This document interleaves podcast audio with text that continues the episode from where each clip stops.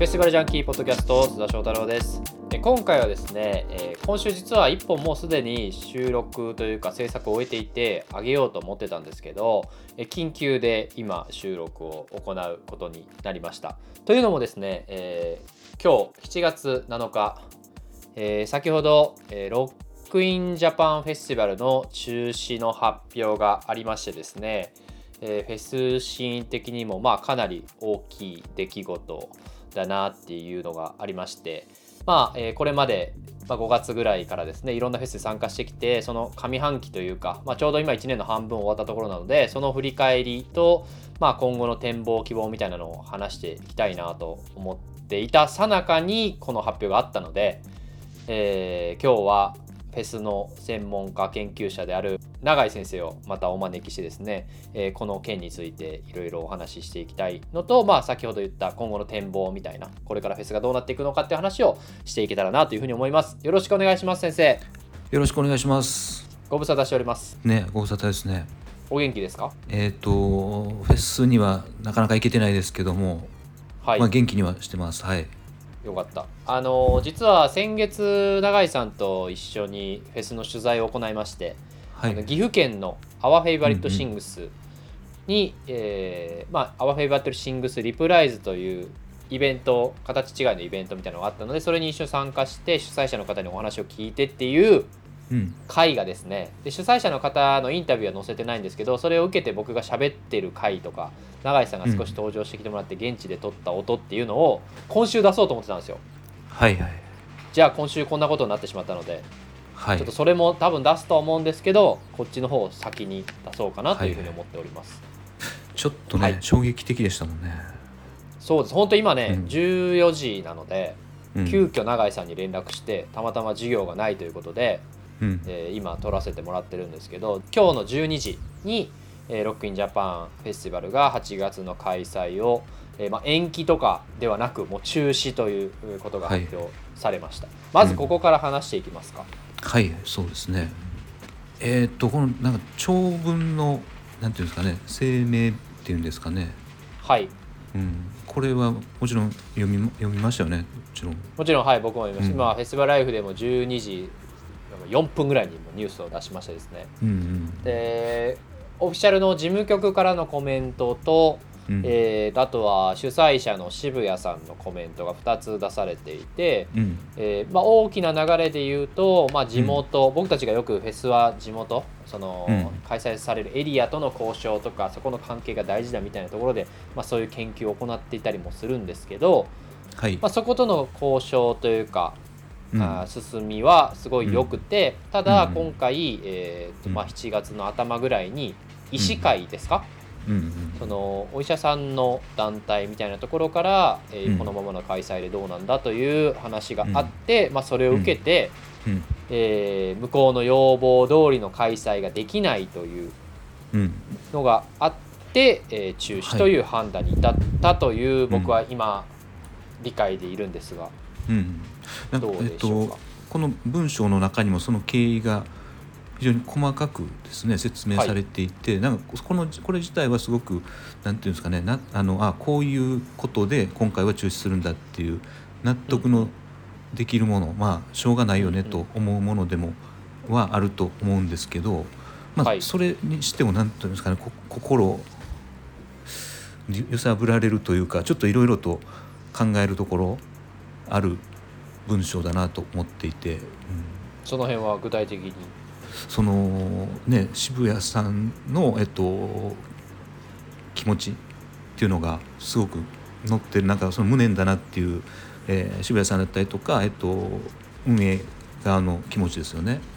が伝そうですよわってくるね。渋谷さんって最近、まあもちろんコメント出したりもしますけど、うん。そのフェスの主催者としてうん。ここまでこうか感情的じゃないんですけど、うん。まあ、もちろんねあのオフィシャルの声明文など別に感情をあらわにしなんかそういう口調でっていう意味ではなく、うん。自分の主張をこんなにこう自分の名前を出した上で書くっていうのは珍しいなと僕は思っていて、うん。か例えばジャパンジャムとビバラロックって同じ時期にいつも開催されて、一方はい。鹿野さんは、ビバラの主催者の鹿野さんはすごいこううん。自分の言葉で話して、どちらかといえばロッキンは、まあ、以前は違うかったかもしれないですけど、まあ、ある意味こうオフィシャルとしてコメントを出していて渋さんのコメントをまあ載ってるぐらいの温度感だった気がするけど、今回は久々に渋谷さんのうん。なんかこうライターとしてというか言葉の書き手としてのうん。なんかこうメメッセージというのはすごい感じましたね。うんうん。あのこれ去年と今年の違うところっていうのがねはい、こあの去年はもうなんか諦めてたとこあるじゃないですか。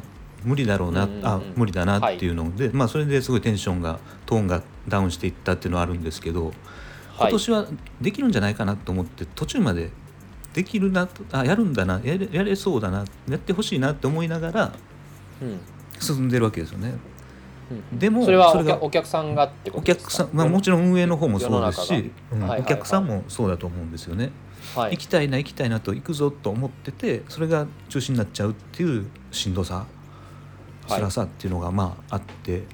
でこの1年間のそのコロナ関係のなんねあの行政とかそういうことを見ていても、ね、政策とか見てても結局すごい振り回されちゃってるなと思うんですよね。うん。私たちが。うん。うんうん。でそういう状況が、えっと、すごく反映された文章になってるなと。フェスの置かれた状況っていうんですかね、それはあの僕たち私たちが置かれている社会状況でもあるとは思うんですけども、うんうん。うん。いやなんかこうさっき先ほど先生がおっしゃった通りなんですけどこう積み上げてきたわけじゃないですか。こういうふうにやったらできるんだとか例えばうんうん。5月の、まあ、去年もねフェスたくさんありましたけど、うん。まあ、去年のものはすごい野外で距離を取って小さい規模のものから始めていって大きいものはやらないと。うん。大きいものでやるにしても、まあ、こういうルールでみたいな。でまたな春ぐらいから、まあ、ある意味ゼロベースになってもう本当にゼロから積み上げていってマスコミにも叩かれたりとか、うん。まあ、いろんなことがある中で徐々に徐々に大きく大きい規模でもチャレンジしていくとか、うん。まあ、緊急事態宣言だったらこういうふうにやっていくんだとか例えば先週僕が京都大作戦参加してきましたけど、うんまあ、傘を配ってディスタンスを取るとか、まあ、いろんな工夫をして、うん。まあ、いろんなフェスが積み上げてきて、まあ、この夏、まあ、ライジングは中止発表されてますけど、まあ、ロックインジャパンっていうのは一つやっぱ日本を象徴する代表的なフェスですからうん。っていうのがこうねうんうん。こう積み上げとはまた違うところ。もちろんその何でもかんでもフェスやればいいやって話ではないんですけど。ないですけどね、うん。うん。今このタイミングかっていうのももちろんあるし、ね、別にあのここで賛否は僕は言う議論はしないですけど、オリンピックっていう時期で、うん。オリンピックはやる中で、うん。まあ、やるかどうか分かんないですけどまだ。うんっていうのもあったこの積み上げてオリンピックなんてね何も積み上げてないですからね。1回しかないですから、フェスはシーンとしてこうやって積み上げてきてうんこうなるというのは、うん。僕は非常にこう、うん。うんどうどうなんだっていうのプラスじゃあこうなったフェスに対してこう1ヶ月前でも何億の損失があるみたいなことも書いてるじゃないですかここで、はい。まあ、もちろんね保険とか降りるかどうかもまだわからないような状況でそんなね別にうん。明細を見てるわけじゃないからわからないけど、うん。本当に会社としては多分かなり厳しいと思うんでうん。そういう保証あんのみたいなとかね例えばうんうん。こういうことになった時にっていうのはすごい、すいません僕なんか永井さんに怒ってるみたいになってますけど別に怒ってるわけじゃないですよ。すいません。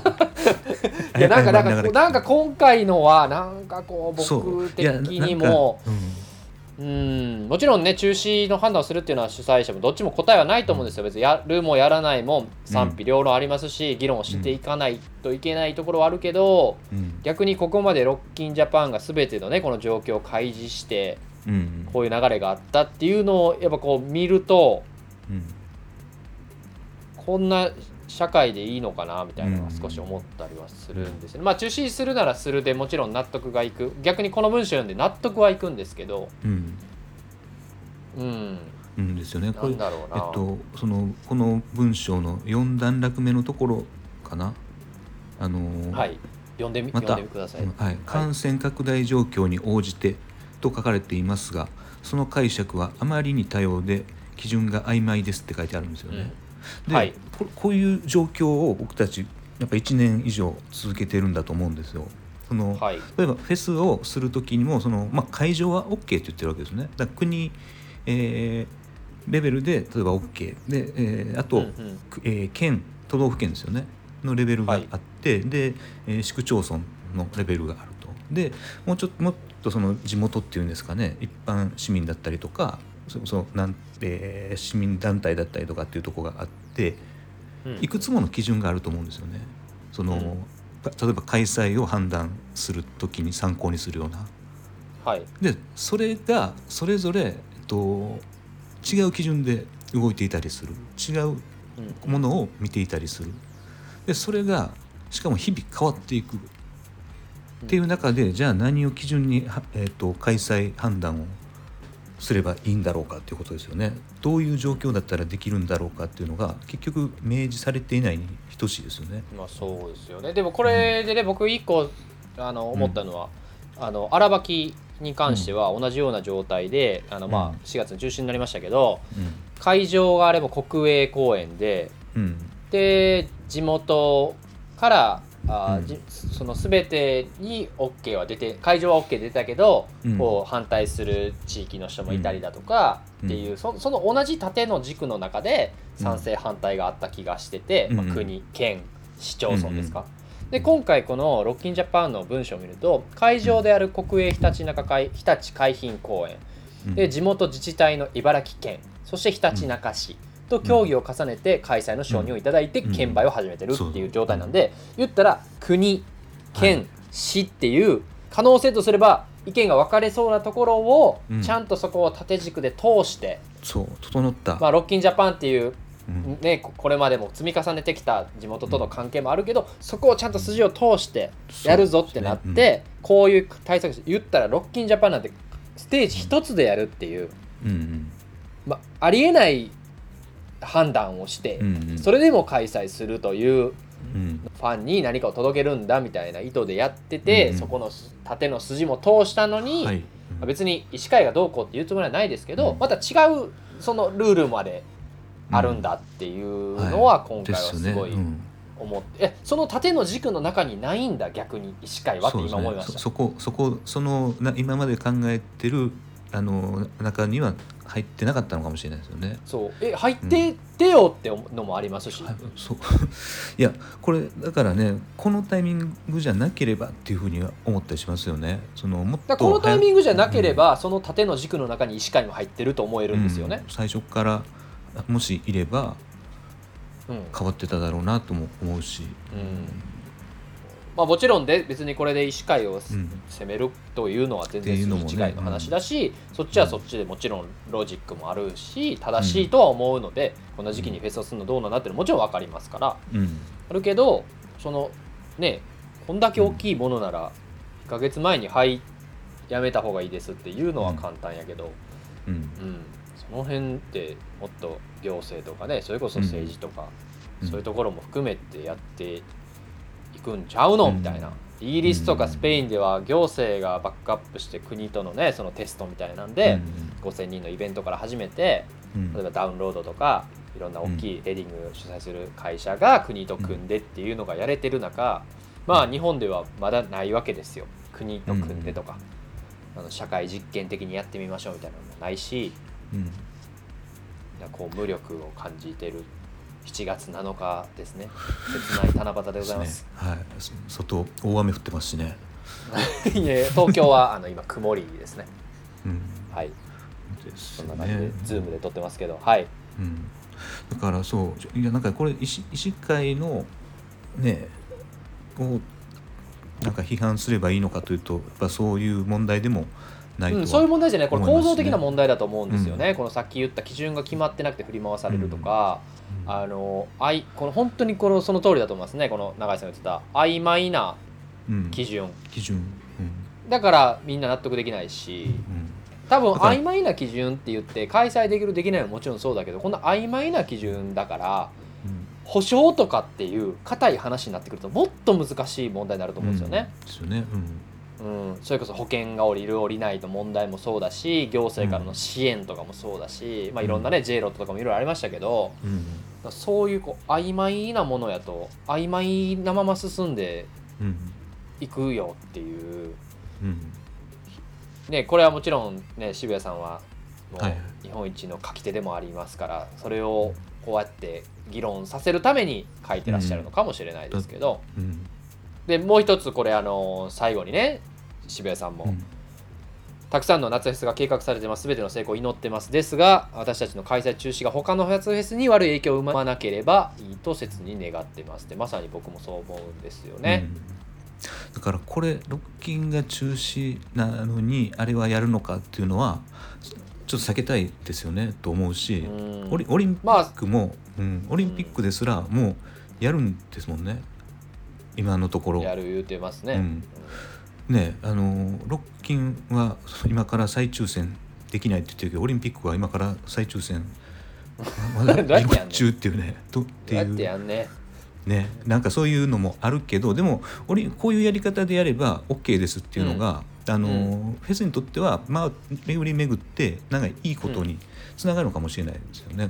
うんうん。例えば外国人選手こういう形でやって、えっと、コロナの、えっと、感染予防できましたっていうことが、えーあればね。まあ、秋からのね海外アーティストが来るって言った時にそれ同じフォーマットでできるかもしれないし、うん。うん、まあそれはそうですね。っていうふうには見ていきたいですよね。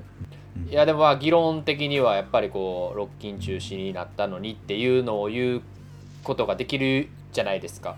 うん。ただ一つ、まあ、僕はフェス側の人間ですからまあうん。言わしてもらうとそれぞれのエリアによってとかフェスの規模によってとか全然違うんでもちろんできないものもあるだろうし逆にできるものもあるしやっていかないといけないものもあるからうん。うん。なかなかこうねうん。悪い影響を生まなければいいなと僕もすごい思ってはいますね。もちろんねワクチンの状況とかもありますし、うん。うん、結構ねその舞台関係者とかってあのうん。職域で売ってたりするみたいなんですよ。はいそういうのもあるのでね。で若い子も徐々に打打てるようになったりもしてるのあるので、うん。ワクチンが行き届けば、まあかうん。か確実に感染を避けられるわけではないんでしょうけど一つね、はい。変わっていく状況が変わって人が集まるっていうイベントとかに対してはすごい変わっていくと思うんでその辺は期待したいですね。はい。これあのーまだ今日30分ぐらい永井さんといろいろ議論できたらなと思うんですけどまずはそのロッキンの話から入りましたけど、はい。そのそもそも上半期を振り返っていこうかと思いましてですね。はい。少し毒が抜けたので今はい。ガスが少し抜けたので、うん。あのー上半期を振り返るということで、えーはい。2021年春以降どんなことがあってどういう動きがあって、まあ、今日このロッキンジャパンまでの流れがあってそれじゃあそれ以降どうなっていくんだろうかという、まあ、ポジティブな話も含めて、はい。えーやっていきたいなとうん。思うんですけど、はい。はい、それまず振り返りをなんでしようかと思ったかというとですね。うん。実は、えーっと6月の末にあの2021年の上半期のフェスシーンを振り返るっていううん。トークプログラムみたいなのをうん。あの実はビバラロックの鹿野さんとやったんですよ。はい。その鹿野さんの今オンラインサロンをやられているところがありまして男屋っていう、男屋オンサロンみたいなのがあって、はい。そのそれをやってその時にこう春以降うん。僕がたくさんフェスに行ってるっていうのもあったりとか海外のフェス事情みたいなのを鹿野さんと一緒に話して、まあ、ビバラこうでしたね、来年のビバラに向けてどうなんですかみたいな話をい。ろいろしていく中で、はいはい。なんかそれすっげえいい話を聞かせてもらったし僕的にもいろいろ鹿野さんにも提言できたなと思ってたんですけど、オンラインサロンって残らないんですよね。音声とか。あの、はいそんなその時だけのものなんで。だからだから喋りたいなと思ってたんですけどわざわざまた鹿野さんに出てきてもらってっていうのもね今告知することも何もないんでだから自分的にも、あのこの「ロッキンジャパン」の話の前にはいい半年振り返ってどうやったかな、今年1年あ半年、はい。でこれからどうなっていくのかっていうのを永井さんと話したいなと思ってたのもあったので、うんまあ7月中旬ぐらいかなうん。やろうと思ってたらこの「ロックインジャパン」の話があったので急遽今日撮ろうと思ったはい次第でございます。はい。はい。でその振り返るってなった時に、うん。大きい話で言うとあの3月ぐらいにいろいろ大きいフェスの発表あったじゃないですか。フジロックとか、はい。あのラブシャとかそれこそライジングとか、ロッキンとか、あの辺が発表があって、まあ、もちろんねもともとは年明けにあるはずなんですけど春ぐらいに発表が一気にあって、まあ、結局さっき言ったとおり荒きは中止になってしまったんですけどうん。なんかこうフェスコンソーシアムみたいなのがはい。でき,、フェスはい。できてなんかこういくつかのフェスを主催してる団体が、うん。まあ、お互い情報共有していくよみたいなものができたりだとか。えっ、と3月同じく3月にあれですよね、はい J ロッドライブの補助金制度をめぐってちょっと議論が。あそうですね、洋楽のあれですよね。そううんクリエイティブなあのー要件が緩和されて海外アーティストの招聘公演なども対象になったと、うん。立憲民主党の寺田議員という議員さんが政治家がうん。クリエイティブマンとかともいろいろこう話をしたみたいな話があって国会でなんか美容区っていう単語が出たりとかコーチェラって単語が出たりとか、うん。なんかそういうのがあってこうちょっと盛り上がるみたいなのがありましたはい。ね。うん、でなんかそれを受けて、えー6月に、えーとはい。インターナショナルプロモーターズアライアンスジャパンっていうのが設立されてっていうのがあったんですよね。あのいやさっき津田さんがそのイギリスとかスペインでは国が積極的にって話をしてたじゃないですか。で、えっとまあオーストラリアもそうなんですけど割と国が、はい。えっと乗り気というか調査もしたりとか制度を整えたりとかしてて、っていうのがあるんですよね。で、はい。そのそれは音楽フェス音楽フェスとエンターテインメント全般ですか？エンターテインメント全般かな？アーアートですね、うんうんアートと,、はい。えっと地域振まあ社地域振興だったりとか雇用を生み出したりとか、はい、まあ、あと観観光と結びつけてとかですね。いろんな形で注目をされててうん。うんでうんうん。えっとそれが日本でやっぱあのあんまりないなとは思ってて。で、はいその寺田議員がその国会でっていうのもすごく印象的だったんですけどあれ確か数日、えっとネットでその話題が上がった数日後はい。に国会でなあのそういう話が出たんですよね。そうそうでその後ね割とそれがコロコロっと転がっていったっていうのがあって。うんうんうん。で逆に言えばこういう話がされてなかったんだなと思ったんですよ。はい、全くされてなかった全くされてなかった。うん。うん。で今そのこういう団体が作った作られたってことは、えー、とロビー活動とかが今後積極的にされていくのかなと思うんですけど、はいはいはい。の要するに政治ある意味政治と音楽とか政治とフェスっていうのがもう全く乖離したところで行われていたのが今までかなと思って、でこれからやっぱそこをね今の状況ではそのロックインジャパンのあれもそうですけどでやっていけないなという感じになってるんだと思うので。うんうん。一歩前進したかなとここに関しては思ってます。うんうんねまあそうですね。ロックインジャパンが一つだけでこうた戦うじゃないですけど、こうねこう声明を出して、でも逆に言うとこのフェスコンソーシアムみたいなのができたのであればフェスコンソーシアムとして、うん。じゃあ今回のロックインジャパンの中止だとか荒ばきの中止みたいなもちろんね加盟されてるうんじゃないですか、うん。だからそういう団体としてもメッセージをもっと出していった方がいいんじゃないかなと僕は思いますけどね。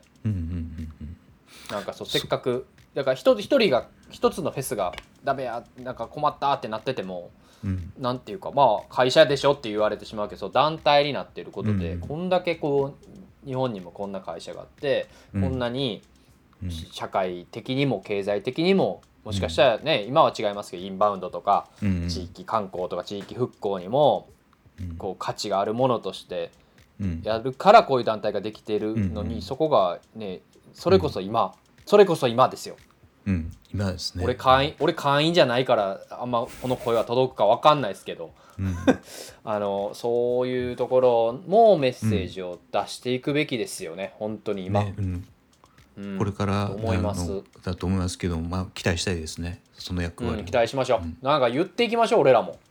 言った方がええでって、はい。俺らも。これだってああの例えばスマッシュとかクリエイティブマンとか、えうん。ー荒ばきの GIP とかあの、北海道ライジスタウエストとかもうあとラッシュボールとかもね入ってるかな。スペシャも入ってるし、うん。のね人たちがこう自分たちだけで言うんじゃなくてこうね団体として言うみたいな絶対いいと思うし、うんうん、それで言ったら僕らもねあのもう少し違う形ですけどローカルフェスの主催者に調査したりね、うん。でそこからこう永井さんが論文をこれから出そうとしてたり、そういうのもやってるので、そういったところもねこう、一つの声っていうよりはこう、うん。フェスシーンとしてのうん。データとか声みたいなのは言っていかなあかんなと思います。うん、あのそうですねその調査の中でもお多くのフェスがね横のつながりというかこれから他のフェスとの連携っていうのが、より一層大事になるんじゃないかっていうふうに回答してましたしね。うん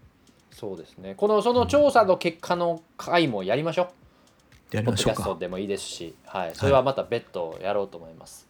はいい、やまあちょっとまだ全然ガス抜けてなかったわ。まだガス抜けてなかった。だからそれでそういうのがあって春からあの、はい。まあ荒脇は中止っていうところからゴールデンウィークが始まりましたけど、そこからどうなっていったかっていうのをうん少し、はい。あの振り返っていきたいなというふうに思います。はい。はい、津田さんは、えっと今年はどうでしフェスは結構行ったんですかね？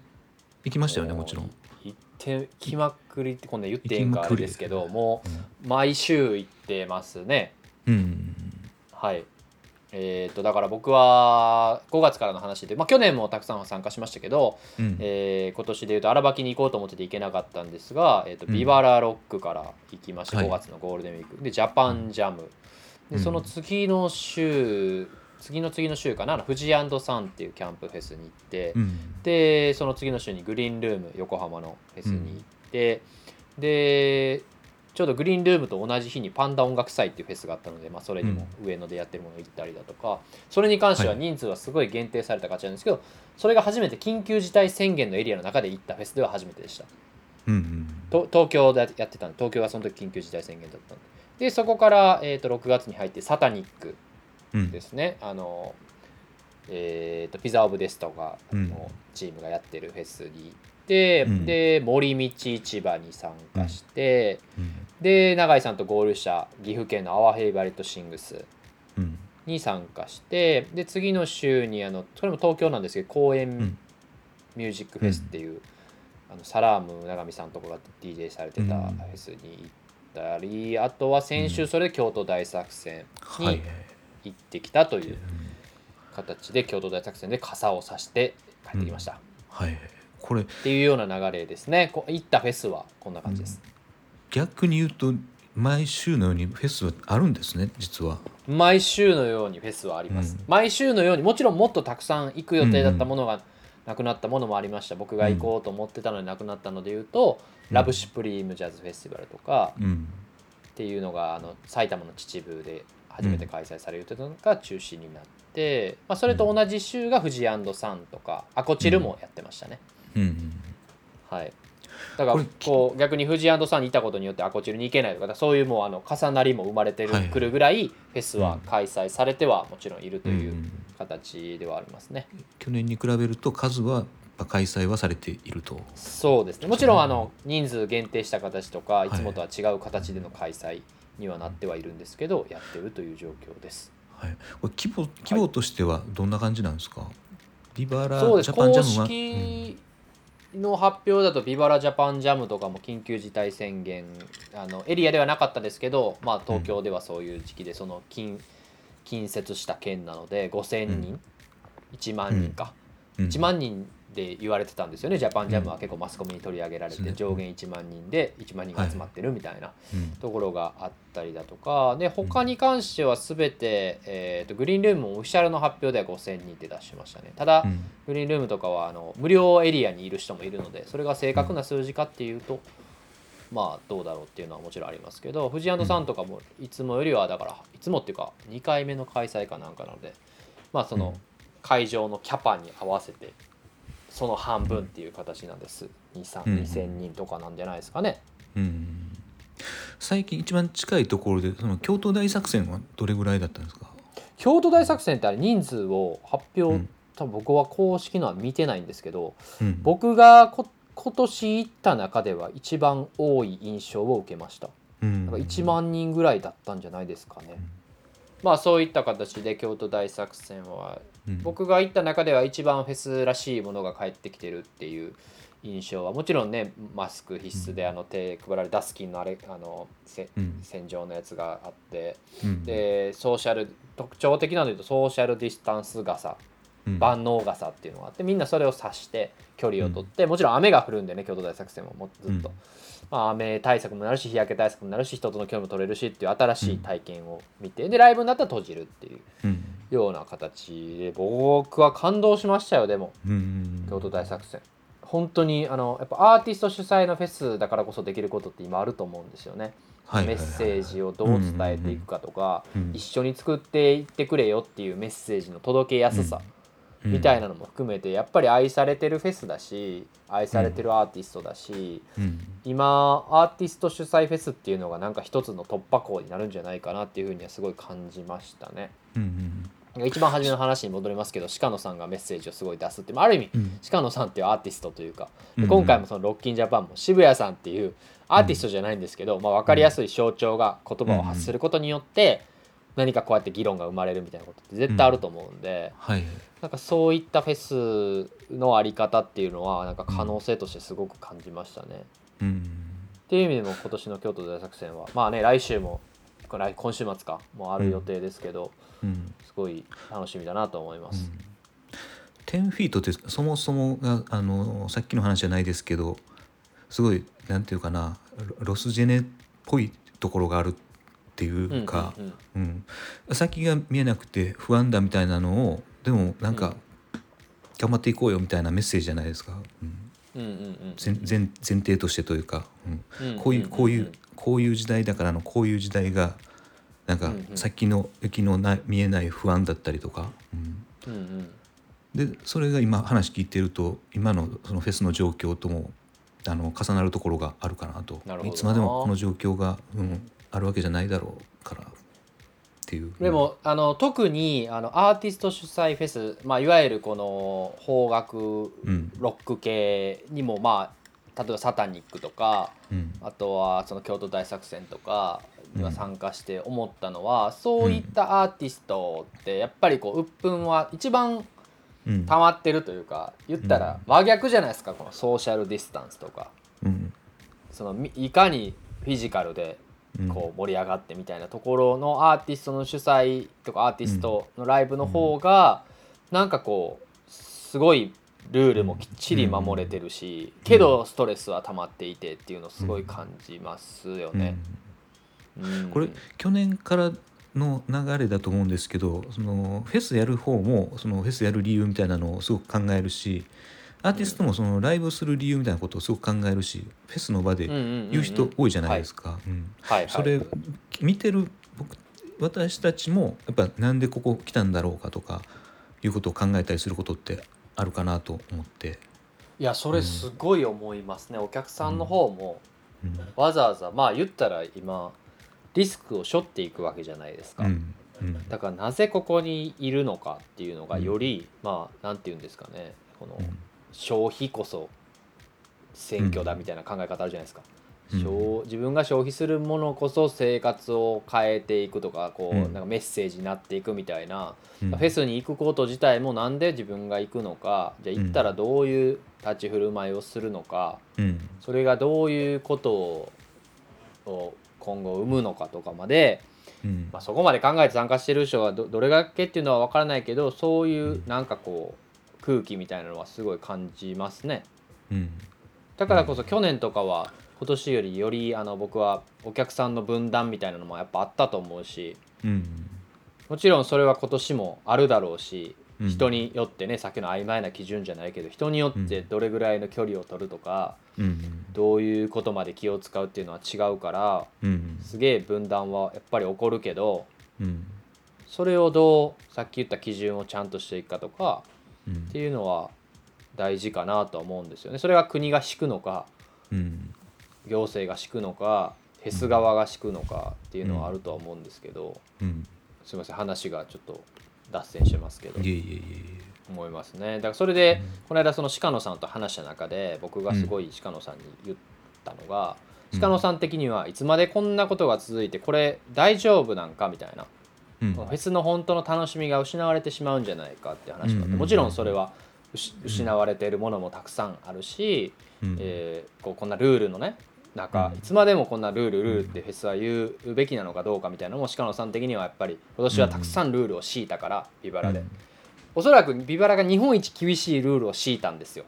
うん5月だったしはい屋内だったし、うん初だったし5月1日だったんですよね、その1日前の荒ばきは中止になってますから。うんうん。っていう意味でも一番ルールを敷いたけど逆は一番ルールを敷いたからこそたすごい葛藤もあるみたいで、うんうん今後もこんな感じななのかっていう話になった時に僕がすごい言ったのが、ダメだよっていう方のルールを敷くのも今は主催者必要だと。うん。言わないとそれこそ分断が起こるしわからないから、うん。けどいいよっていう方のルールも今度は敷いていってもらわないと、うん。例えば来年とかねうん。この夏かもしれないけどここまではしていいよっていうのももちろん自分たちでは判断できるけど、うん。できるんだけどそれはお客さんによって解釈が違うからうん。ここはいいよっていうのも来年これからは言っていくっていう作業までがうん。元のフェスとかイベントにうん。こう帰ってくるまでに主催者が嫌でもしないといけないことじゃないですかっていう話はしたんですよね。うんうんそんな言いたくないじゃないですか主催者もアーティストも絶対に。こんなことしてくださいとか、うん。ここまでしていいよなんて絶対言いたくないけどうん。でもいここの1年間は言っていかな、本当に分断が起こるし、うん。っていうのをすごい思ってるところなんです。うん。すみませんめっちゃ俺喋ってるやん。そそれ、うん。そんなんをずっと悶々と僕今日あの昼12時過ぎから考えてましうん。たはい。これそれでまあこうやってフェスがね、うん。あの開催今までされてきてっていうところなんですけどここからの話は別に永井さんも行くフェスもあるでしょうし、関西の話もあるだろうからはい。で7月以降どういう風になっていくのだろうかなっていくべきなのかみたいな話も少しして締めくくりたいなと思ってました今日。はい。僕7月はですね来週来週再来週かな、つくばロックフェスというフェスに行ってその次にソラリズムというあのあきる野市で開催される佐藤大志さんがやってるフェスに僕出演するので、はあはあ。そこで民謡クルセイダーズの田中さんと喋らせていただくらしくて。あーめっちゃいい、めっちゃいいけど俺そんな緊張するわみたいな。ってなったりあとはあの永井さんとも行こうとしていた実はあの小川生ハはい。ゲフェス、ロックフェスに永井さんと2人で調査も兼ねて行こうというふうに。思ってたんですよね。思ってて宿までと宿宿は取ってないなまだ。あの飛行機取ってて。うん僕ら今キャンセル料を払うということになったんですけどね。そうですよね,、うん、ね僕あれですよその小川に行くためにはい。去年フェスの買い物してないから今今年は必要だと思って、あれですよ、はい。ノースフェイス行ってあの もお店にですねズボン短パンと靴買いに行ったんですよ、ううんうん。で2万円ぐらいこあ結構いい出費しましたね。うん思い切ってよっしゃーって買ってで帰りの携帯で「小川中止です」って見て、膝から崩れました、僕からメッセージ送ってね。僕もオフィシャルのツイートで知ってもう膝から崩れ落ちました。よさっきチケットこうだ俺今靴買ったのに。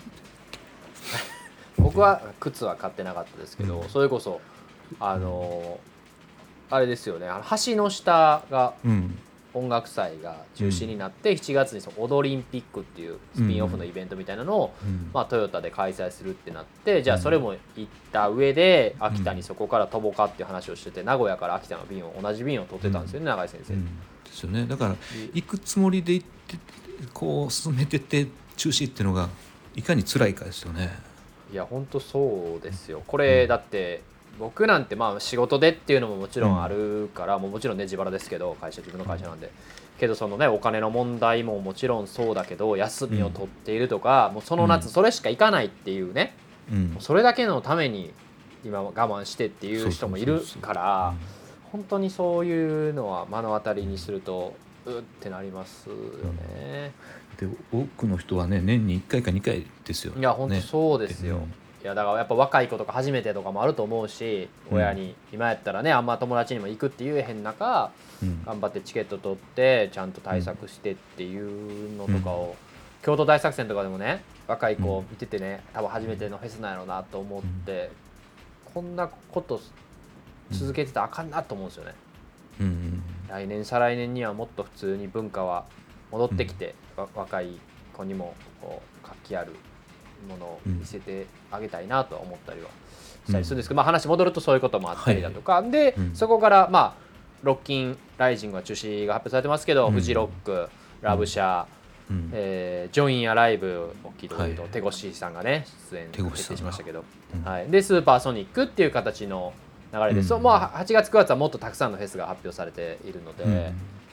はい、そういうふうに流れていくかなと思うんですけど、その間にねあのオリンピックとサーフィンフェスとかやんのみたいなそれそれもそう叩かれいうのてましたね。もありますそういうのもありますからね。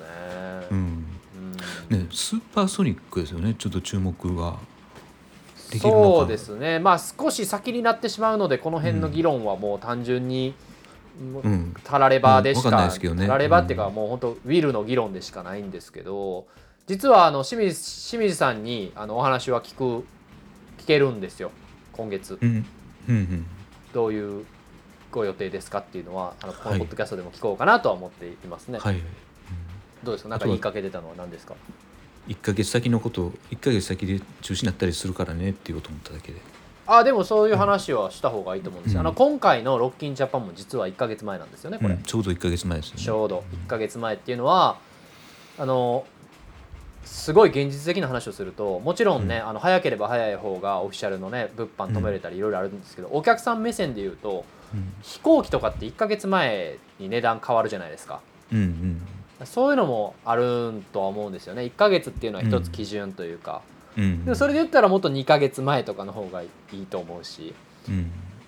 フジロックでいうとね7月の中8月の20日前後開催ですから、まあ、今月、あと来週再来週が1か月前になって、スーパーソニックに関しては、まあ、9月の中旬なんで8月の中旬お盆ぐらいが1か月前っていうことになるんで、うんまあ、そういうところまでにどういう情報が出てくるかっていうのはチェックしておかないといけないなと思いますね。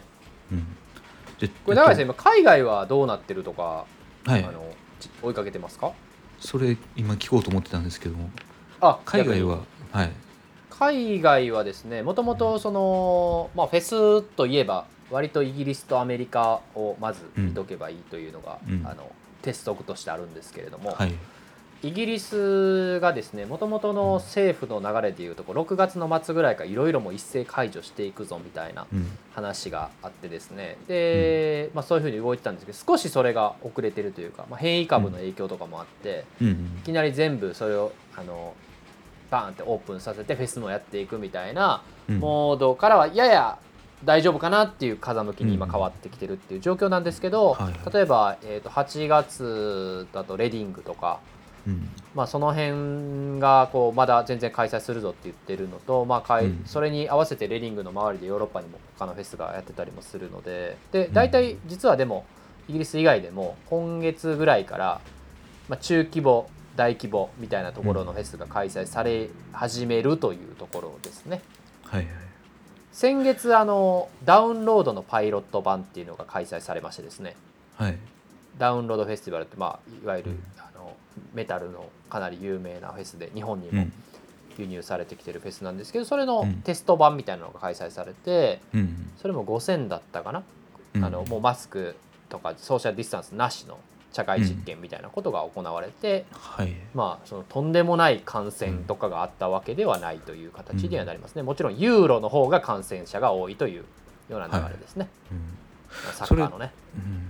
もちろんあの僕たちはその、ね、報道ベースっていうかそういうもので、はい。えー、と知っていくことが多いと思うんですけどはい。そのヨーロッパはそのマスクなしで社会実験が行われたみたいなところだけポンと入ってくるんで、結構イケイケのムードかなと思ったんですけど、やっぱ一進一退なんですね。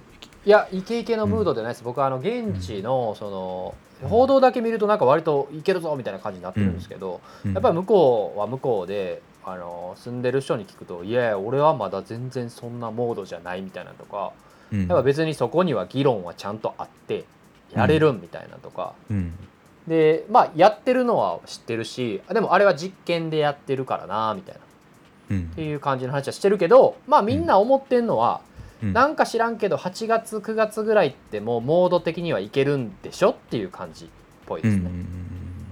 だからあのそれを定量的に示すのはほとんどのヨーロッパの大規模フェス8月9月チケット売り切れてます、ああはあはジャンル関係なく、例えばクリクリーミフィクリームフィールドっていうものとか、うん。それこそレディングリーズもほとんど全てあ売り切れていて、今までよりなんていうんですか？あのリベンジ消費じゃないですけどうんうん。売り切れてるっていうのが現状ですね。あの、うんうん。あんま良くないですけど僕とかだと転売のサイトとかもよくつ、うん。こう使ってたものとか見てるんですよ。当時住んうん。イギリス住んで。はい。めちゃめちゃ高くなってますからね、うん。うん、っていうような、まあ、うん。ヨーロッパはそんな状況ですね。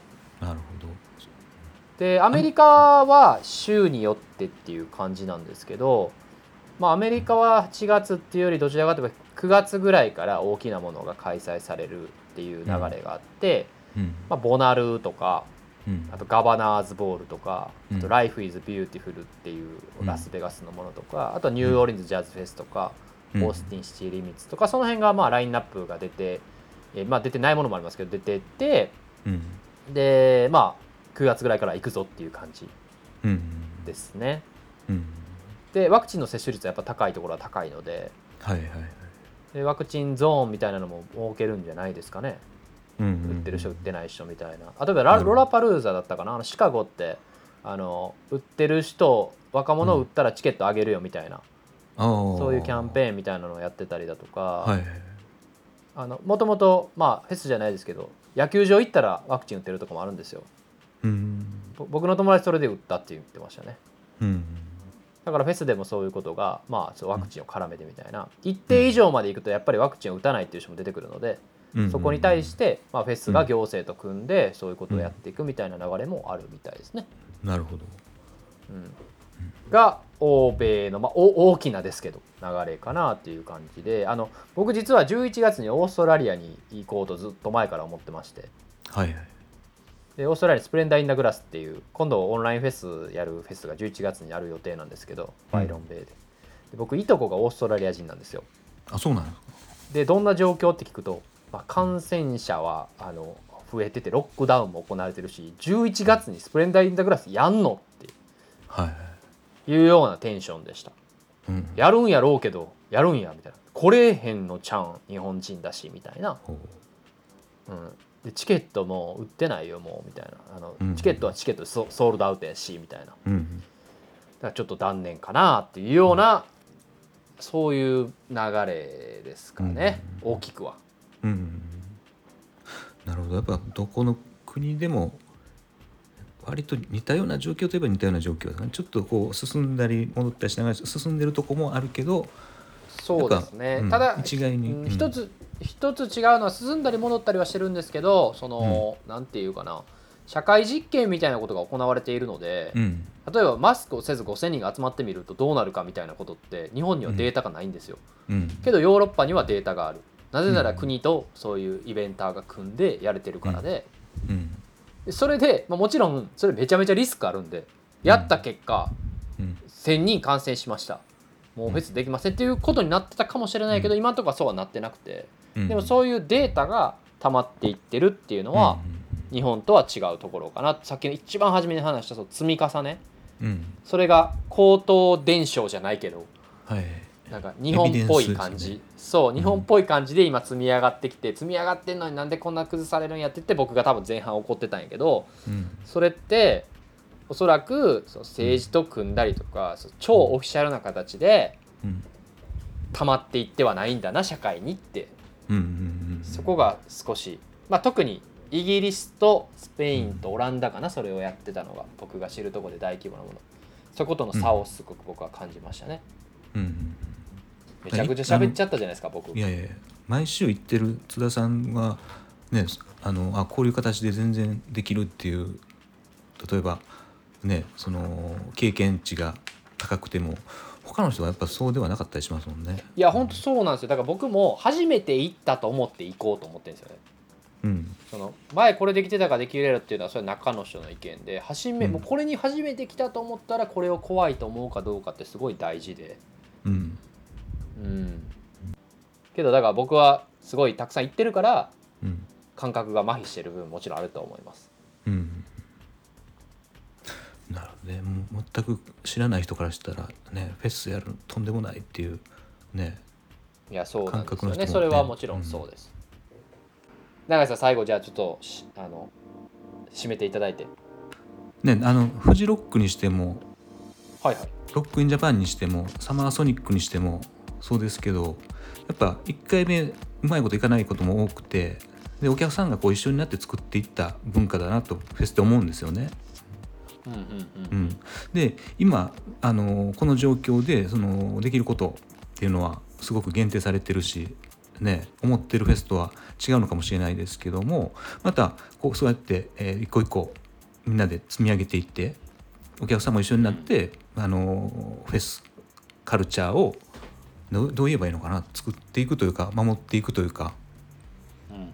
やっていくあの初心に戻ったら結局そういうことかなと思ったりしますね。あまあなんうん。か1回目にみんな参加してるみたいなことかもしれないですもんねですよね。1回目そうですね。1回目と思ってうん。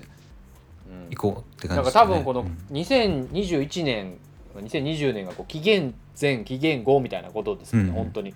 うん。全てが変わるというか、うん、うん。もう前のもようには戻れないと思うんです数年は出ないかななんううんん完璧な状態というまあ前が完璧だったかっていうと別にそうそうではないと思うんでね。なんかねそういう点検も必要なんかもしれないですけどね、うん。うん。ね、これから増えていくかもしれないし減っていくかもしれないし、あの今まで開催されてるフェスでも形が変わっていくかもしれないし、うん。ってことですね。ですよね、うん、うん。より良い形でより盛り上がったらいいですよね。うん。それは本当にそう思います。あれですよね。あのフェスがうん分断の象徴みたいな感じにはなってほしくないなとは思ってて、なんか行く人と行かない人とでねすごい今でもギャップがあるのがどんどん大きくなっていったりとか、うんうん。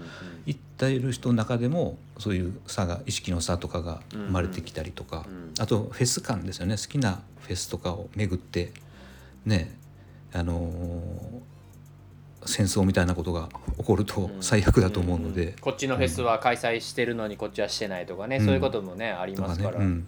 うん、そういうことはないようにうんうんうんうん。願う感じですね。そうですね。本当に僕らができることはそういうフェスだって状況は違うんでね一つ一つ。うん。地元との関係も違うし状況も違うからっていうのを伝えていきましょう。うん、一個一個ね違いますからね、うん。フェスは。わかりました今回はそんな形で緊急でちょっとポッドキャストを撮りたいということで永井先生に来ていただきましたけど今後また先ほど中でも話した、はい調査の結果などもねはい、ローカルフェスの調査をして100以上のフェス47都道府県100以上のフェスが回答してくれたのでその辺の話もする回も落ち着いたらできたらなと思うのでよろしくお願いします。そうですね。ぜひはい、よはいろしくお願いします。じゃあ今日は関西国際大学准教授の永井純一先生においていただきました。ありがとうございました。ありがとうございました。